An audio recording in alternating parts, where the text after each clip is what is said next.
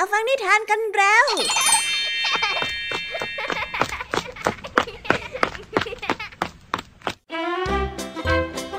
สวัสดีค่ะน้องๆ ยินดีต้อนรับเข้าสู่ชั่วโมงนิทานกับรายการคิสอาวในวันนี้พี่ยามีและกองทัพนิทานหันษาพร้อมที่จะพาน้องๆ ไปตะลุยโลกแห่งจินตนาการที่เต็มไปด้วยความสนุกสนานและข้อคิดต่างๆกันแล้วเอาละค่ะ ไปตะลุยโลกนิทานกันเลย นิทานเรื่องแรกที่พี่ยามีได้นำมาฝากกันนั้นเป็นเรื่องราวของชายหนุ่มคนหนึ่งที่สติเลอะเลือน และเผลอไปดื่มสิ่งของมึนเมา และด้วยฤทธิ์ของน้ำเมานี้เองก็ทำให้เขาเผลอจับเสือมาไว้ที่บ้านจนชาวบ้านนั้นล่ำลือกันไปจนทั่วเลยล่ะค่ะถึงวีรกรรมความกล้าหาญในการจับเสือของเขา ไปติดตามเรื่องราวนี้กันได้ในนิทานที่มีชื่อเรื่องว่าทำไปโดยไม่รู้ วนนิทานในเรื่องที่สองนี้ เป็นเรื่องราวที่แสนเศร้า เมื่อลูกชายคนหนึ่งเติบโตมาแบบไม่ได้รับการตักเตือนสั่งสอน จนกลายเป็นมิจฉาชีพที่ต้องได้รับโทษสูงสุด แต่คำขอสุดท้ายของเขา ก็ทำให้เรื่องราวทุกอย่างพลิกผันกับตลปัด ไปติดตามเรื่องราวสุดดราม่าในนิทานเรื่องทำผิดต้องตักเตือน และนิทานภาษาพาสนุกในวันนี้ แม่ของเจ้าจ้อยเกิดความน้อยใจเพราะวิตกกับพฤติกรรมบางอย่างของเจ้าจ้อยเเจ้าจ้อยไปทำอะไรให้แม่เครียดอีกล่ะคะเนี่ย ไปติดตามเรื่องราววุ่นๆและความหมายของคาว่าวิตกพร้อมกันในช่วงนิทานภาษาพาสนุกกันได้เลยค่ะ ว้าว หลังจากที่พี่ยามีได้เล่าเรื่องความสนุกกันไปบางส่วนแล้ว น้องๆ พร้อมที่จะไปตะลุยโลกนิทานกับรายการคิสอากันแล้วหรือยังเอ่ยเอาละค่ะ ถ้าพร้อมกันแล้วเราไปรับฟังนิทานเรื่องแรกกันเลย กับนิทานที่มีชื่อเรื่องว่า ทำไปโดยไม่รู้ตัวไปรับฟังกันเลย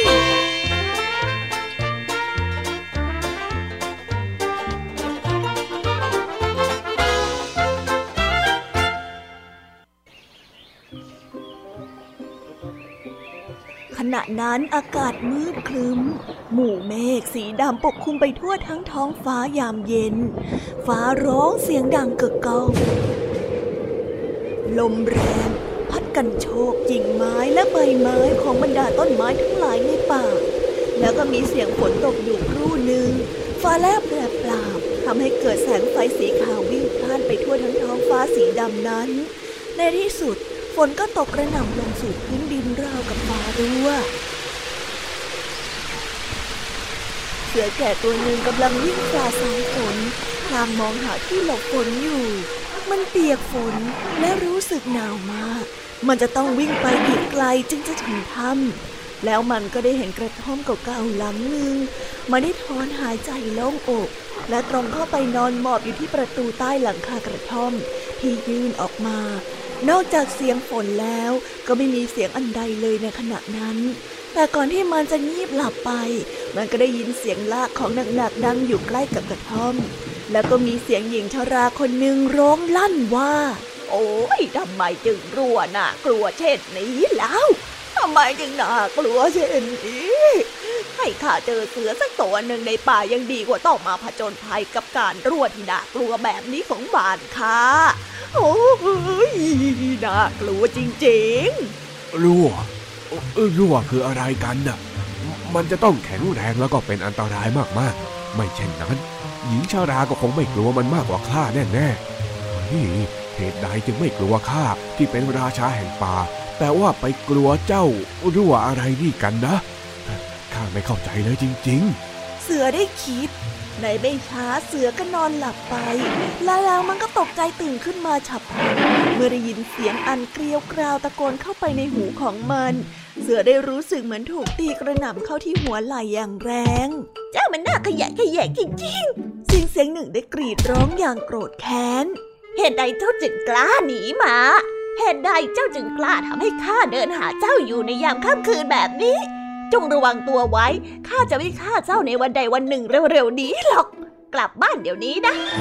นี่จะต้องเป็นเจ้ารั่วที่ออกมาจากกระท่อมหลังนั้นแน่ๆ ข้าควรจะทำตามที่ร่างลึกลับนั่นบอกจะดีกว่า ไม่เช่นนั้นข้าอาจจะโดนสังหารเอาได้ ไปไปก็ไป ไปก็ได้ เสือแก่ได้สั่นสะท้านด้วยความกลัว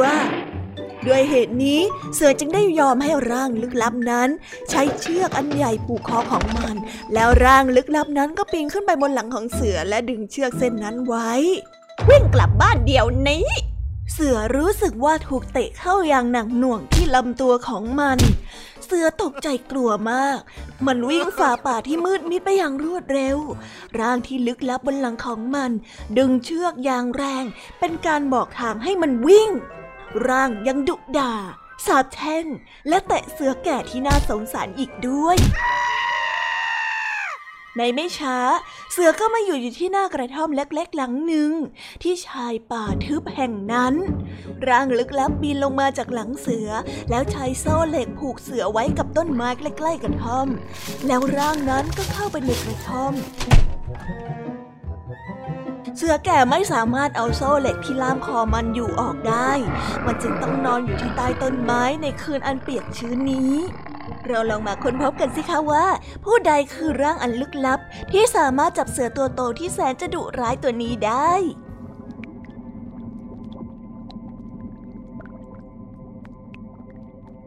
เรื่องก็มีอยู่ว่าในตอนบ่ายของวันนั้น ช่างปั้นหม้อคนหนึ่งกลับบ้านหลังจากที่ทำงานอย่างหนักมาแล้วทั้งวัน เนื่องจากเขาเหนื่อยและกระหายมาก เขาจึงได้ขอน้ำตาลเมาจากภรรยาของเขามาดื่ม ยิ่งเขาดื่มน้ำตาลเมามากเท่าใด เขาก็ยิ่งรู้สึกสดชื่นขึ้นมากเท่านั้น และเมื่อเขาดื่มน้ำตาลเมาจนหมด ความรู้สึกเหนื่อยของเขาก็หายไปเป็นปลิดทิ้ง เมื่อพายุได้เริ่มพัดช้างปั้นหม้อก็เกิดนึกขึ้นมาได้ว่า เขานั้นผูกลาของเขาทิ้งไว้ที่ใต้ต้นไม้ต้นหนึ่ง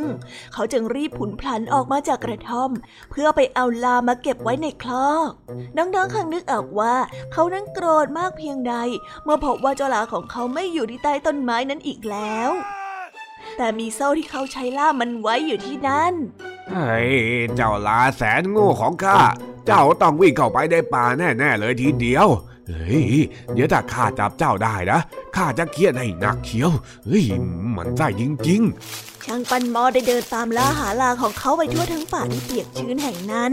เมื่อถึงกลางคืน เขาก็สะดุดกับรากไม้และกิ่งไม้ที่หล่นล่วงลงมาบ่อยครั้ง ช่างปันหม้อเดินตามหาลาของเขาด้วยความโกรธที่เพิ่มขึ้นเรื่อยๆ เขาได้บ่นพึมพำกับตัวเองว่า เมื่อข้าจับมันได้เนี่ยข้าจะผูกมันไว้ใต้ต้นไม้ทั้งคืน โดยที่ไม่ให้มันกินอะไรเลย คอยดูสิ อีกหลายชั่วโมงต่อมาช่างปันนอกก็เดินมาถึงกระท่อมของหญิงชราผู้นั้น แล้วก็เห็นสัตว์ตัวหนึ่งนอนอยู่ใกล้กับประตูกระท่อม น้อย เจ้าลาแสนโง่ เจ้ามาอยู่ตรงนี้นี่เองเออหาตั้งนาน หายังไงก็ไม่เจอ เจ้าเนี่ยนะ เจ้าจะต้องโดนตี นี่นะ นี่นะช่ปันมอได้ร้องขึ้น ช่างปันหม้อซึ่งกำลังเมาน้ำตาลเมา ไม่ได้สังเกตความแตกต่างระหว่างลาและเสือ เขาได้เตะและเคี่ยนเสือที่กำลังนอนหลับอยู่อย่างหนักหน่วง จากนั้นก็กระโดดขึ้นไปนั่งบนหลังของมัน ซึ่งเสือนั้นตกใจกลัวสุดขีด แล้วเขาก็ได้ขี่มันไปที่บ้านของเขา และได้ใช้โซ่เหล็กผูกมันเอาไว้กับต้นไม้ที่ลานบ้าน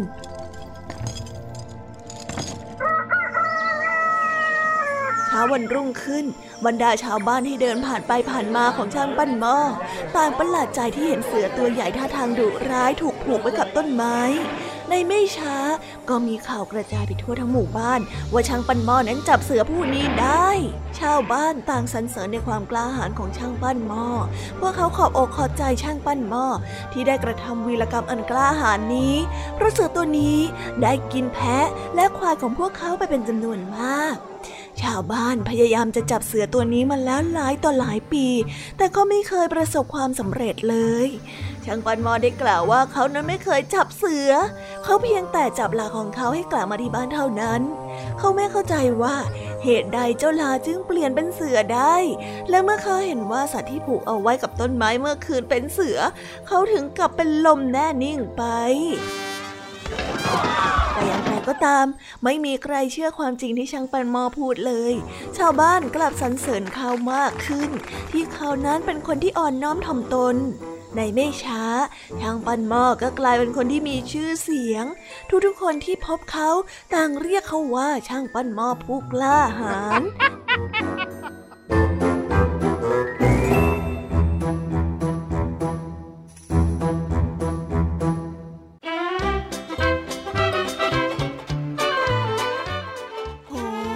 ช่างทำไมถึงทำอะไรแบบไร้สติแบบนี้ล่ะคะเนี่ย โชคดีนะคะ ที่ไม่ถูกเสือทำร้ายเอาซะนะการที่ทำอะไรโดยปราศจากความยั้งคิดเนี่ย บางทีก็อาจจะไม่โชคดีเหมือนกับชายหนุ่มเสมอไปนะคะ นี่จะเป็นตัวอย่างที่ไม่ควรทำตามเป็นอย่างยิ่งเลยล่ะค่ะ ทั้งในแง่ของการดื่มสิ่งมึนเมา และการไม่รู้จักควบคุมตัวเอง แต่ด้วยความที่ว่านี่เป็นนิทาน ยังไงก็ฟังให้พอเพลิดเพลินพอนะคะ เอาละค่ะ เรื่องราวสุดแปลกในเรื่องรายจบไปแล้ว เราไปรับฟังนิทานเรื่องที่สองกันต่อ กับเรื่องราวสุดดราม่าที่เมื่อลูกชายของแม่เติบโตมาแบบผิดๆชีวิตพลิกผันจนต้องถูกลงโทษสถานหนัก ไม่รู้เหมือนกันค่ะว่าทำไมต้องถูกลงโทษหนักขนาดนั้น แล้วเรื่องราวจะจบลงแบบไหนไปรับฟังพร้อมๆกันในนิทานที่มีชื่อเรื่องว่าทำผิดต้องตักเตือนไปรับฟังกันเลยกัน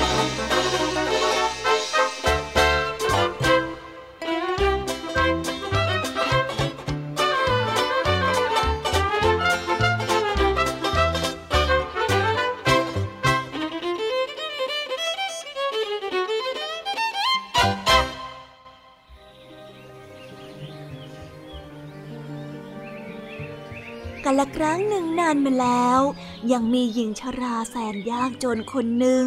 นางมีบุตรชายเพียงแค่คนเดียว นางได้ตั้งชื่อเขาว่าชาญเค ซึ่งมีความหมายว่าคนฉลาดแกมโกง วันหนึ่งชานเค ซึ่งในขณะนั้นเขามีอายุเกือบสิบปีแล้ว ได้ยินมารดาของเขากำลังสาบแช่งชะตาชีวิตของนางเอง เขาจึงได้ถามมารดาตัวเองว่าทำไมถึงทำแบบนั้น นางจึงได้ตอบว่า เจ้ามองดูสาลีที่ขาดลุงริงของแม่สิ แม่อยากจะซ่อมชายผ้าที่มันขาดรุ่งริงเหล่านี้ แต่ก็ไม่มีเข็มเย็บผ้าอยู่ในบ้านอับโชกหลังนี้เลยสักกะเล่มนึงแม่เดินไปแล้วก็เดินมาแม่หาอยู่อย่างนั้น แม่ก็ไม่เจอสักที ในเย็นวันนั้นชานเคจึงไปที่ร้านขายของชำของหมู่บ้าน ซึ่งอยู่ใกล้กับบ้านของเขา และได้ใช้เวลาเพียงประมาณหนึ่งชั่วโมง คุยเรื่องสเพเหระอยู่กับลูกค้าคนอื่นๆ เมื่อสบโอกาสเจ้าของร้านเผลอ เขาจึงได้แอบขโมยเข็มเย็บผ้าเล่มหนึ่งใส่กระเป๋าเสื้อเอาไว้ แล้วได้นำกลับมาที่บ้าน เมื่อเขามาถึงบ้าน มารดาของเขาก็ได้หลับไปแล้วทันทีที่มารดาของเธอตื่นขึ้นมาในเช้าวันรุ่งขึ้น ชานเคได้เอาเข็มเย็บผ้าเล่มนั้นมาให้กับนาง และกล่าวเชิงชมเชยตัวเองว่า คือว่าผมทนเห็นแม่ใส่เสื้อผ้าที่ขาดรุ่งริ่ง เพราะแค่เราไม่มีเข็มไม่ได้นะ่ะ ตอนนี้ผมจัดการให้แม่แล้วนะ ขอบใจมากลูกรัก แต่ลูกนะได้เข็มเล่มนี้มาจากไหนล่ะจ๊ะ ผมขโมยเข้ามาเองนั่นแหละ ผมเก่งไหมล่ะ เขาได้ตอบอย่างเปิดเผย มาดาไม่พูดอะไร แต่สายตาอันว่องไวของชานเค ก็ทำให้เขาสังเกตว่านางนั้นกำลังก้มหน้าก้มตาใช้เข็มเล่มนั้นซ่อมสาลีด้วยความยินดี ชานเคจึงสัญญากับตัวเองว่า เขาจะขโมยสาลีเป็นรายต่อไปเพื่อเอาใจมารดาชราผู้น่าสงสารของเขา และชานเคก็ใช้เวลาไม่นานในการทำสิ่งที่เขาให้สัญญากับตัวเองเอาไว้ เมื่อเขาได้ส่งสาลีพื้นใหม่ให้กับมารดา นางก็แสดงความตื่นเต้นยินดีออกมาจนเห็นได้ชัด โอ้ยสวยมากเลย นางได้จูบแล้วก็กอดชานเค พลางกับแสดงความรักกับชานเคว่าสวยมากเลยลูกแม่เอามาจากไหนเนี่ย ตอนนี้แม่แน่ใจแล้วว่าเจ้าน่ะเป็นลูกชายที่มีค่าสำหรับแม่ แม่จะไม่เป็นหญิงชาราที่อดอยากอย่างที่เคยเป็นมาอีกต่อไปแล้วล่ะ อย่างไรก็ตาม ครั้งนี้มารดาของเขาไม่ได้ถามเขาว่าได้สาลีราคาแพงผืนนี้มาจากไหน ความสำเร็จในการขโมยของครั้งที่สองทำให้ชานเคกำเริบ และคิดที่จะขโมยชิ้นต่อไป นิ้วมือที่ว่องไวและความฉลาดแกมโกงของชานเค ดูเหมือนจะเพิ่มพูนประสิทธิภาพมากขึ้น เมื่อเขาได้เติบโตเป็นหนุ่ม เขาได้ประสบความก้าวหน้าอย่างรวดเร็ว เนื่องจากชาวบ้านในหมู่บ้านของเขา เป็นเพียงคนบ้านนอกธรรมดาธรรมดา พวกเขาจึงไม่สงสัยว่า สิ่งที่ไม่ถูกต้องแฝงอยู่เบื้องหลังการกินดีอยู่ดีเพิ่มขึ้นทุกๆวันของชานเคเลย อย่างไรก็ตาม ชานเคก็กังวลว่า ถ้าชาวบ้านทราบความจริงในวันหนึ่ง อีกประการหนึ่งก็คือ เขายังไม่พอใจกับรายได้และการขโมยของภายในหมู่บ้านของเขาเอง เขาจะได้ตัดสินใจว่าจะย้ายไปประกอบอาชีพมิจฉาชีพในหมู่บ้านใกล้ๆ และค่อยๆ ขยายไปทำในพื้นที่ที่ใหญ่มากขึ้นต่อไปเรื่อยๆ ในระหว่างที่มารดาของเขาได้เร่งเร้าให้เขาแต่งงาน เพื่อที่จะได้มีคนมาช่วยแบ่งเบาภาระงานบ้านที่แสนจะน่าเบื่อของนาง ชานเคได้ขอผัดผ่อนเรื่องนี้กับมารดา เขาสัญญากับตัวเองว่า เขาจะต้องได้ทองสองกระสอบเต็มก่อน เขาจึงยอมแต่งงานตามความต้องการของมารดา และในวันรุ่งขึ้น ชานเคจึงออกเดินทางไปยังพระราชวังของพระราชาเขารู้ดีว่าการลอบเข้าไปในท้องพระคลังไม่ใช่เรื่องง่าย หลังจากที่เขาได้ศึกษาและวางแผนในเรื่องนี้อยู่หลายวัน เขาก็ตัดสินใจที่จะลงมือในการกระทำในวันหยุดสุดสัปดาห์ ในขณะที่ราชาเสด็จออกไปล่าสัตว์กับบรรดาข้าราชสำนัก และเมื่อบรรดาสุภาพสตรีทั้งหลายได้ออกไปเที่ยววัดในเมืองใกล้ๆ ทุกสิ่งทุกอย่างดำเนินไปตามแผนที่วางไว้อย่างดี ในขณะที่ชานเคแอบย่องไปทางประตูหลังของพระราชวังนั่นเองนายตาอันแสนสลืมสลือของทหารยาม ก็ได้เหลือไปเห็นเขาเข้าพอดี ชานเคได้สะดุ้งสุดตัวด้วยความหวาดกลัว และในที่สุดเขาก็ถูกจับได้ และนำไปเข้าเฝ้าพระราชาในวันรุ่งขึ้นพระราชาทรงตัดสินประหารในทันที เพชฌฆาตได้ปฏิบัติตามประเพณี และได้อนุญาตเขาชันเคกล่าวว่าเขาต้องการพบมารดาของเขาอีกครั้งหนึ่ง ทหารจึงได้นำตัวมารดาของเขามา มารดาได้เดินมาหาเขาด้วยน้ำตาอาบแก้ม ทำไมลูกทำไม พอชันเคได้เห็นมารดาเดินเข้ามา เขาก็ได้วิ่งเข้าไป แล้วเอามือจับหูทั้งสองข้างของนางแล้วบิดอย่างแรง จนกระทั่งหญิงชาราได้ส่งเสียงร้องลั่น เพราะว่าทนความเจ็บไม่ไหว โอ้โอ้เจ็บเจ็บโอ้บรรดาทหารซึ่งรู้สึกงงงกับเหตุการณ์ที่เกิดขึ้น จึงได้รีบเข้าไปแยกหญิงชาราออกมา ทันทีที่หญิงชาราได้ถูกดึงตัวออกมา เพชรคาก็ได้ถามชาเคว่า อะไรที่ทำให้เขาโกรธมารดาแบบนี้ข้าไม่ได้โกรธแม่ของข้าชานเคได้อธิบายทั้งๆทที่ตัวเองนั้นยังสั่นเทาด้วยอารมณ์ความโกรธที่รุนแรง แต่ข้าเกลียดหูที่แสนร้ายกาจทั้งสองข้าง ที่เมื่อข้าขโมยเข็มเย็บผ้าครั้งแรกข้าก็ได้กระซิบบอกแม่แล้วว่าข้าน่ะขโมยมา แต่ว่าแม่ดูเหมือนจะมีความยินดี แล้วก็ไม่ห้ามข้าเลยสักนิดข้าก็เลย กลายเป็นโจรแบบนี้ยังไงล่ะ ถ้าหากว่าแม่เตือนข้าสักนิด ข้าก็คงไม่มาเป็นมิจฉาชีพแบบนี้ ดูสิ เพราะแบบนี้ไง หูของแม่ข้าจึงสมควรที่จะต้องโดนลงโทษนะ่ะ เฮ้ย เมื่อพูดจบ ช่างเคก็ได้คุกเข่าลงแล้วร้องไห้คร่ำครวญด้วยความขมขื่นยิ่งนัก เมื่อพระราชาได้ทรงฟังเรื่องนี้แล้ว พระองค์ก็ทรงรู้สึกสงสารชานเคมาก ในที่สุดพระองค์ก็ทรงรับสั่งให้ยกเลิกการประหารเขา และนับตั้งแต่นั้นเป็นต้นมา ชานเคก็ไม่เคยขโมยสิ่งใดอีกเลย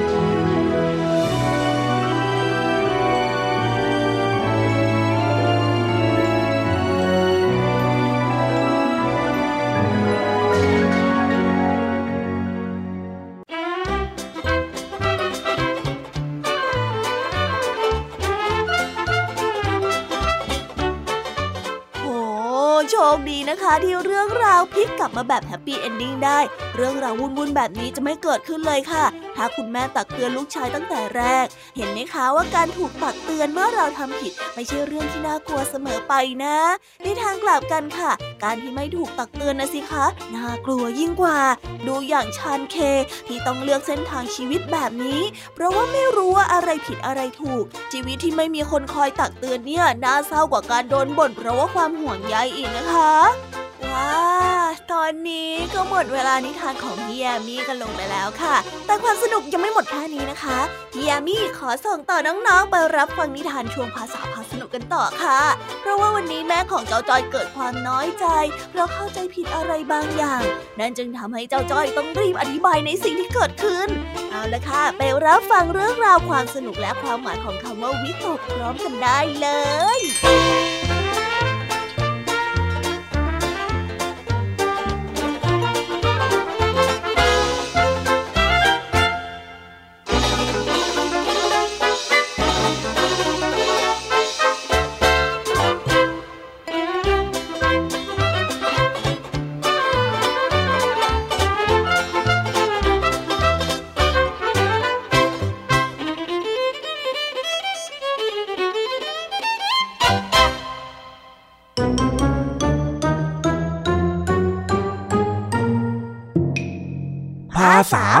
สนุก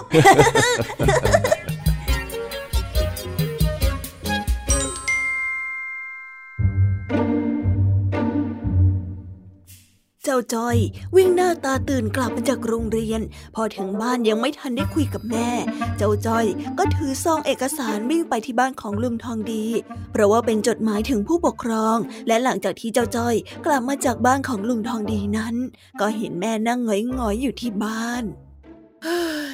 แม่จ๋า มีอะไรให้จ้อยกินบ้างจ๋าลองไปดูในครัวก็แล้วกัน เอ๊ะ แม่เป็นอะไรทำไมดูซึมๆแบบนี้ล่ะจ๊ะ ก็ไม่มีอะไรหรอกแม่มีอะไรบอกใจน้อยนะ อย่าเก็บเอาไว้คนเดียวสิถ้างั้นก็คงต้องถามกลับกันแบบตรงๆแล้วล่ะ ได้จ้ะ แม่ถามจ้อยไม่ได้เลย จ้อยน่ะพร้อมตอบทุกข้ออยู่แล้ว ก่อนอื่นเลยต้องบอกว่าแม่รู้ว่าเองน่ะสนิทกับลุงทองดีมาก แต่ว่าเองสนิทกับลุงทองดีจนลืมแม่ไปแล้วเหรอ ฮะ มีปัญหาขนาดนี้ทำไมถึงมองข้ามแม่ไปได้ล่ะอะไรกันแม่ปัญหาอะไรกันหรอ แล้วการที่เจ้าสนิทกับลุงทองดีมันผิดตรงไหนเนี่ย ก็เอกเอาสองจดหมายจากโรงเรียนไปให้ลุงทองดีนี่นา ก็ใช่น่ะสิจ๊ะ แต่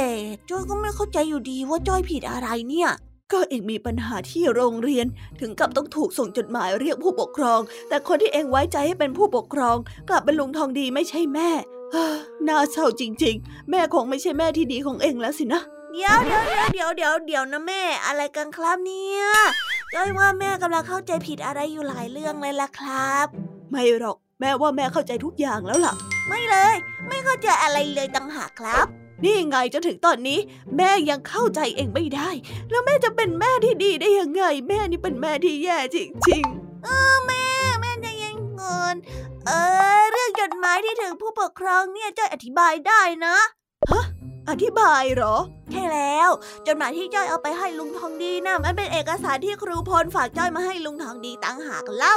อ้าวไม่ใช่ว่าเองมีปัญหากับทางโรงเรียนแล้วครูจะเรียกผู้ปกครองไปพบเหรอ ไม่ใช่ ไม่เกี่ยวเลยจ้อยไม่ได้ทำผิดอะไรทักอย่าง ที่จ้อยรีบวิ่งเอาจดหมายไปให้ลุงทองดีก็เพราะว่า ครูพลกำชับให้จ้อยรีบส่งถึงมือของลุงทองดีให้ไวตั้งหากเล่า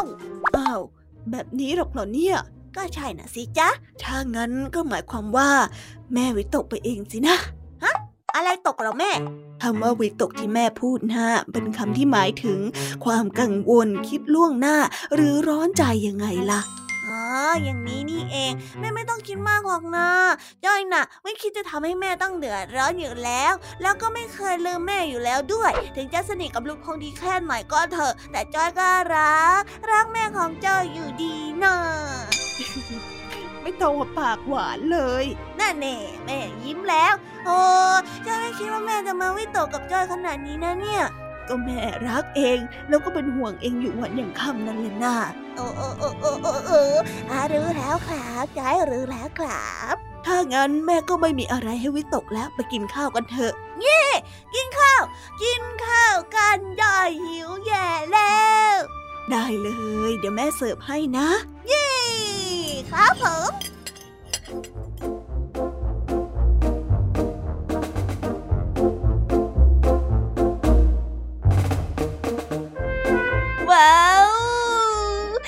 บไปแล้วนะคะ สนุกสนานกันไม่น้อยเลยทีเดียวสำหรับวันนี้เรื่องราวความสนุกก็ต้องจบลงไปแล้วละค่ะ พวกเราและรายการคิสอาวก็ต้องขอบอกมือบายบายกันไปก่อน ใครที่มารับฟังไม่ทันสามารถไปรับฟังย้อนหลังได้ที่ไทย PBS Podcast นะคะ วันนี้จากกันไปด้วยเพลงเพราะๆในช่วงสุดท้ายของรายการ แล้วไว้เจอกันใหม่ในตอนถัดไปสำหรับวันนี้ สวัสดีค่ะบายบายเป็นเด็กดีของคุณพ่อคุณแม่นะคะ